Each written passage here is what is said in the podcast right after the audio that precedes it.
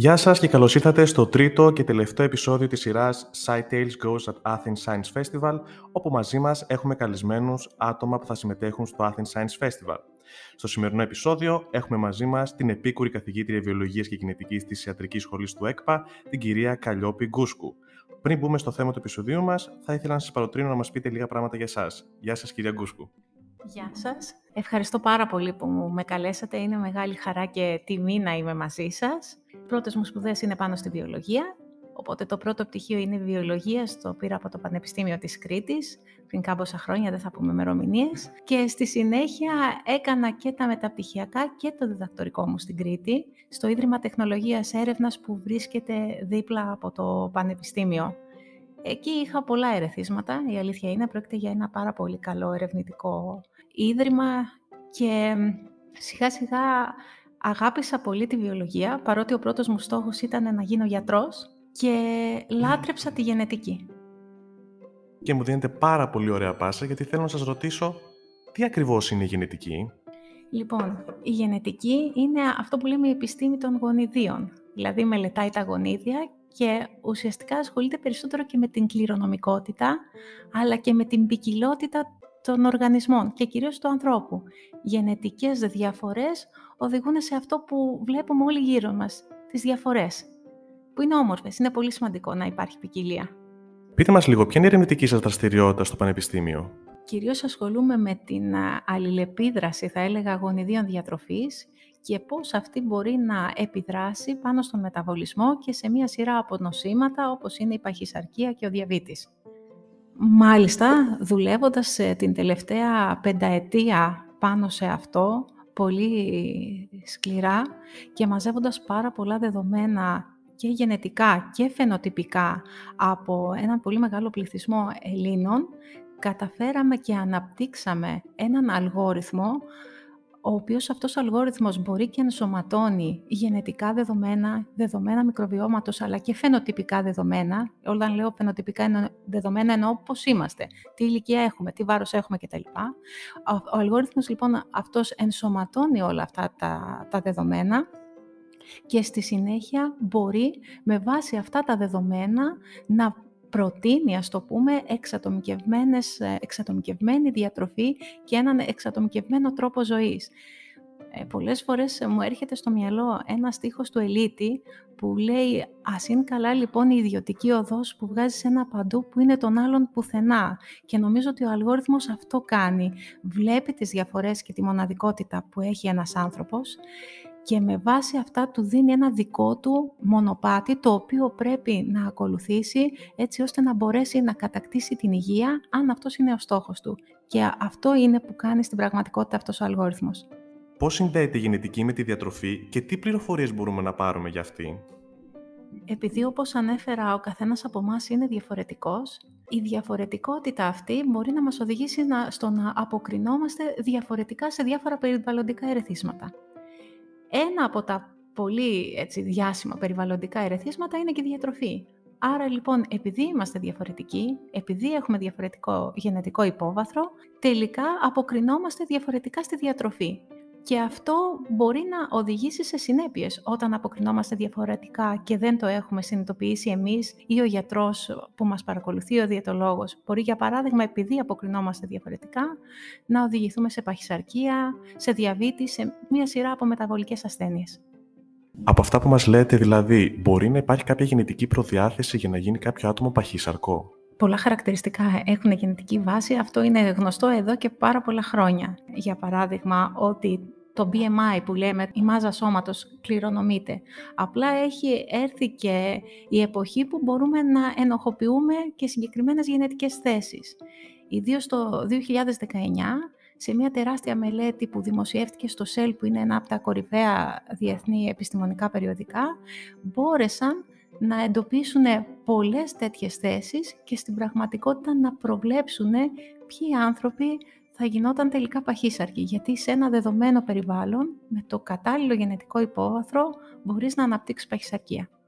Πώς μπορεί κάποιος να δει αν έχει αυτή τη γενετική προδιάθεση στην παχυσαρκία ή σε κάποιο άλλο νόσημα; Ε, όπως ανέφερα, παρότι εδώ και πολλά χρόνια γνωρίζουμε ότι, για παράδειγμα, η παχυσαρκία έχει γενετική βάση, ωστόσο ήταν πάρα πολύ δύσκολο γιατί δεν είχαμε την τεχνολογία και να δούμε ποιες είναι αυτές οι γενετικές ιδιαιτερότητες και να διαχειριστούμε τόση μεγάλη πληροφορία. Δηλαδή, σκεφτείτε ότι στο, το 2019 που σας ανέφερα ότι βγήκε αυτή η τεράστια μελέτη, για να μπορέσουν να γίνουν προβλέψεις για την παχυσαρκία, χρησιμοποιήθηκαν πάνω από 2 εκατομμύρια γενετικές θέσεις τέτοιου τύπου πληροφορία στο να μπορέσει να αξιολογηθεί αυτό δεν γινόταν πριν από μερικά χρόνια. Τώρα που έχει προχωρήσει η τεχνολογία, που έχουν προχωρήσει οι γνώσεις μας στη γενετική, μπορούμε να διαχειριστούμε τεράστια γενετική πληροφορία και έτσι να κάνουμε τις προβλέψεις. Ένας πολύ σημαντικός λόγος επίσης που γίνεται αυτό, που έχουμε τη δυνατότητα να διαχειριζόμαστε πλέον τεράστια γενετική πληροφορία, είναι ότι έχει πέσει και πάρα πολύ το κόστος.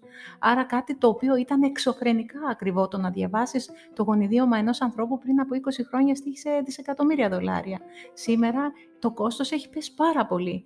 Και αυτό δεν σημαίνει μόνο ότι ένας άνθρωπος πολύ σύντομα θα έχει πρόσβαση στη γενετική του πληροφορία, αλλά κυρίως σημαίνει ότι δόθηκε η ευκαιρία στο να γίνουν τις μελέτες, να μπουν μέσα στις μελέτες αυτές πάρα πολλοί άνθρωποι και να μπορέσει να αξιολογηθεί η γενετική τους πληροφορία. Άρα μπόρεσαν να πληρωθούν τέτοιου τύπου μελέτες, στις οποίες να μελετούνται πολλοί άνθρωποι, ενώ κάτι τέτοιο πριν 20 χρόνια δεν μπορούσε να συμβεί. Πώς ξεκίνησε το ενδιαφέρον σας για τη γενετική και τη διατροφή, δηλαδή πώς ε, συνδυάσετε αυτά τα δύο κομμάτια μαζί; Λοιπόν, θα έλεγα ότι δεν ξεκίνησε με το κλασικό τρόπο που κάνεις ένα διδακτορικό πάνω στο θέμα και τελικά αυτός ο κλάδος σου κινεί το ενδιαφέρον. Ξεκίνησε λίγο περίεργα. Πριν πολλά χρόνια ε, ξεκίνησα να διδάσκω βιολογία στο ΤΕΙ Διατροφής και Διατολογίας της Κρήτης. Και συνειδητοποίησα τότε ότι οι φοιτητές ερχόντουσαν στο μάθημά μου, όπως και στο μάθημα της φυσικής και της χημίας, απλά για να το διεκπαιρεώσουν. Η αγωνία τους ήταν πότε θα τελειώσουν από αυτά τα μαθήματα, έτσι ώστε να πάνε πραγματικά στα μαθήματα που τους ενδιαφέρουν, στα μαθήματα του κλάδου τους. Και αυτό δεν μου άρεσε. Οπότε προσπαθούσα να σκεφτώ έναν τρόπο να, να κάνω το μάθημά μου να, να φαίνεται πιο ενδιαφέρον ουσιαστικά εκείνη την εποχή με ευνόησε πάρα πολύ και η διεθνής βιβλιογραφία, γιατί άρχισαν να, να βγαίνουν μελέτες που συνέδεαν το γενετικό υπόβαθρο με την διαφορετική απόκριση στα τρόφιμα και σιγά σιγά άρχισα και εγώ διαβάζοντας να αξιοποιώ τέτοια πληροφορία, να την εντάσσω στο μάθημά μου και να κάνω το μάθημά μου πιο ενδιαφέρον για τους α, διαιτολόγους. Διαβάζοντας για το πώς η διατροφή μπορεί να αλληλεπιδρά με το γενετικό υπόβαθρο και ταυτόχρονα βλέποντας πώς μεταβολικά νοσήματα με τα οποία ασχολούντουσαν και ασχολούνται οι διατολόγοι όπως η παχυσαρκία, ο διαβήτης, τα καρδιαγγειακά έχουν μια τεράστια γενετική βάση, άρχισα πραγματικά να, να ενδιαφέρομαι πάρα πολύ για αυτό το κομμάτι της επιστήμης. Πείτε μας, είναι η πρώτη φορά που συμμετέχετε στο Athens Science Festival και πώς νιώθετε; Λοιπόν, διδάσκοντας, όπως σας είπα, στους φοιτητές της διατολογίας, κάποια στιγμή οι φοιτητές μου άρχισαν να αποφυτούν και να γίνονται διατολόγοι. Υπήρξαν λοιπόν φοιτητές μου εκείνη την εποχή που μου είπαν ότι αν εμείς καλλιόποι είχαμε γενετική πληροφορία, θα μπορούσαμε στα γραφεία μας να την αξιοποιήσουμε και να κάνουμε πιο εξατομικευμένες παρεμβάσεις στη διατροφή. Οπότε αυτό που έκανα είναι ότι ξεκίνησα με έναν μικρό πυρήνα διαιτολόγων, ένα δίκτυο όπου ουσιαστικά οι διαιτολόγοι μπορούσαν να αξιοποιούν γενετική πληροφορία και να τη μεταφράζουν σε εξατομικευμένη διατροφική παρέμβαση. Το είδαν αυτό από το Athens Science Festival, προφανώς συνεργάτες σας και τα λοιπά. Το θεώρησαν πάρα πολύ ενδιαφέρον και πριν αρκετά χρόνια, το 2017 αν θυμάμαι καλά, με κάλεσαν να μιλήσω για, το, για αυτήν την δραστηριότητα και για το δίκτυο που τότε είχε αρχίσει να αναπτύσσεται και είμαι πολύ περήφανη γιατί αυτή τη στιγμή ήταν ένα μεγάλο δίκτυο διαιτολόγων που απλώνεται σε όλη την Ελλάδα, που εκπαιδεύεται εδώ και πολλά χρόνια και μέσα από δικές μου δράσεις αλλά και μέσα από το ΕΚΠΑ και μπορεί πλέον να αξιοποιεί γενετική πληροφορία και να τη μεταφράζει σε εξατομικευμένο διατολόγιο. Και πάμε να περάσουμε λίγο στην ομιλία σας και στο τι ακριβώς θα πείτε φέτος στο Athens Science Festival. Τι να περιμένουμε από την ομιλία σας; Ουσιαστικά θα κάνω μία προσπάθεια να εξηγήσω ότι είμαστε διαφορετικοί ότι αποκρινόμαστε διαφορετικά σε διάφορα περιβαλλοντικά ερεθίσματα και ένα από αυτά είναι το φαγητό. Έτσι λοιπόν ένας άνθρωπος μπορεί να αποκρίνεται διαφορετικά στο φαγητό και να αυξάνει το βάρος του, ενώ ένας άλλος άνθρωπος επειδή έχει τελείως διαφορετική απόκριση, τελικά να καταφέρνει πολύ πιο εύκολα να ρυθμίζει το σωματικό του βάρος. Και στη συνέχεια θα αναφερθώ σε κάποιες πρόσφατες μελέτες που έτσι έχουν πολύ ενδιαφέρον και συζητάνε για το γεγονός ότι ένας άνθρωπος μπορεί να καταναλώνει μια μπανάνα και να αυξάνει το γλυκαιμικό του δείκτη πάρα πολύ και ταυτόχρονα ο ίδιος άνθρωπος να τρώει μπισκότα και να μην συμβαίνει αυτό.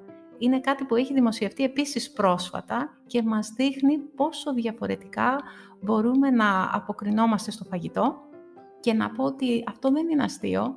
Μου έκανε εντύπωση πριν από περίπου δύο χρόνια δημοσιεύτηκε πάλι σε ένα πολύ μεγάλο ιατρικό περιοδικό στο JAMA, ένα paper από τον Collins, ο οποίος είναι ένας από τους πιο γνωστούς γενετιστές, ήταν ένας από τους προτεργάτες του γονιδιώματος του ανθρώπου πριν από 20 περίπου χρόνια, ο οποίος γράφοντας αυτό το άρθρο είπε ότι ε, ένα πολύ μεγάλο ερώτημα που θέτουμε στο NIH και που θα είναι στρατηγικό στόχος του NIH για την ερχόμενη δεκαετία είναι το τι θα πρέπει να τρώμε για να παραμένουμε υγιείς όταν ο Collins, που είναι στην πραγματικότητα ένας γενετιστής, θέτει αυτό το ερώτημα σαν στρατηγικό στόχος του NIH, μπορεί κανείς πολύ εύκολα να καταλάβει ότι η γενετική πληροφορία ε, και μια σειρά από άλλες πληροφορίες που συσχετίζονται με τη γενετική πληροφορία, όπως για παράδειγμα το μικροβίωμα, το τι μικρόβια δηλαδή κατοικούν επάνω μας, στο έντερό μας κτλ., μπορεί να έχουν καθοριστικό ρόλο για το πώς αποκρινόμαστε στο φαγητό και ότι εμείς θα πρέπει να το γνωρίζουμε αυτό έτσι ώστε να καταφέρνουμε για κάθε άνθρωπο με βάση τις γενετικές του ιδιαιτερότητες, με βάση τις διαφορές του, να σχεδιάζουμε ένα πραγματικά εξατομικευμένο διαιτολόγιο για να μπορεί αυτός ο άνθρωπος να παραμένει υγιής. Σας ευχαριστώ πάρα πολύ για αυτή τη συνέντευξη, παύλα συζήτηση που κάνουμε και για όλη την ώρα που συζητούσαμε από πριν. Και ανυπομονώ να σας δώσω την ομιλία σας στο Athens Science Festival. Σας ευχαριστώ πάρα πολύ. Ευχαριστώ και εγώ πάρα πολύ για την πρόσκληση.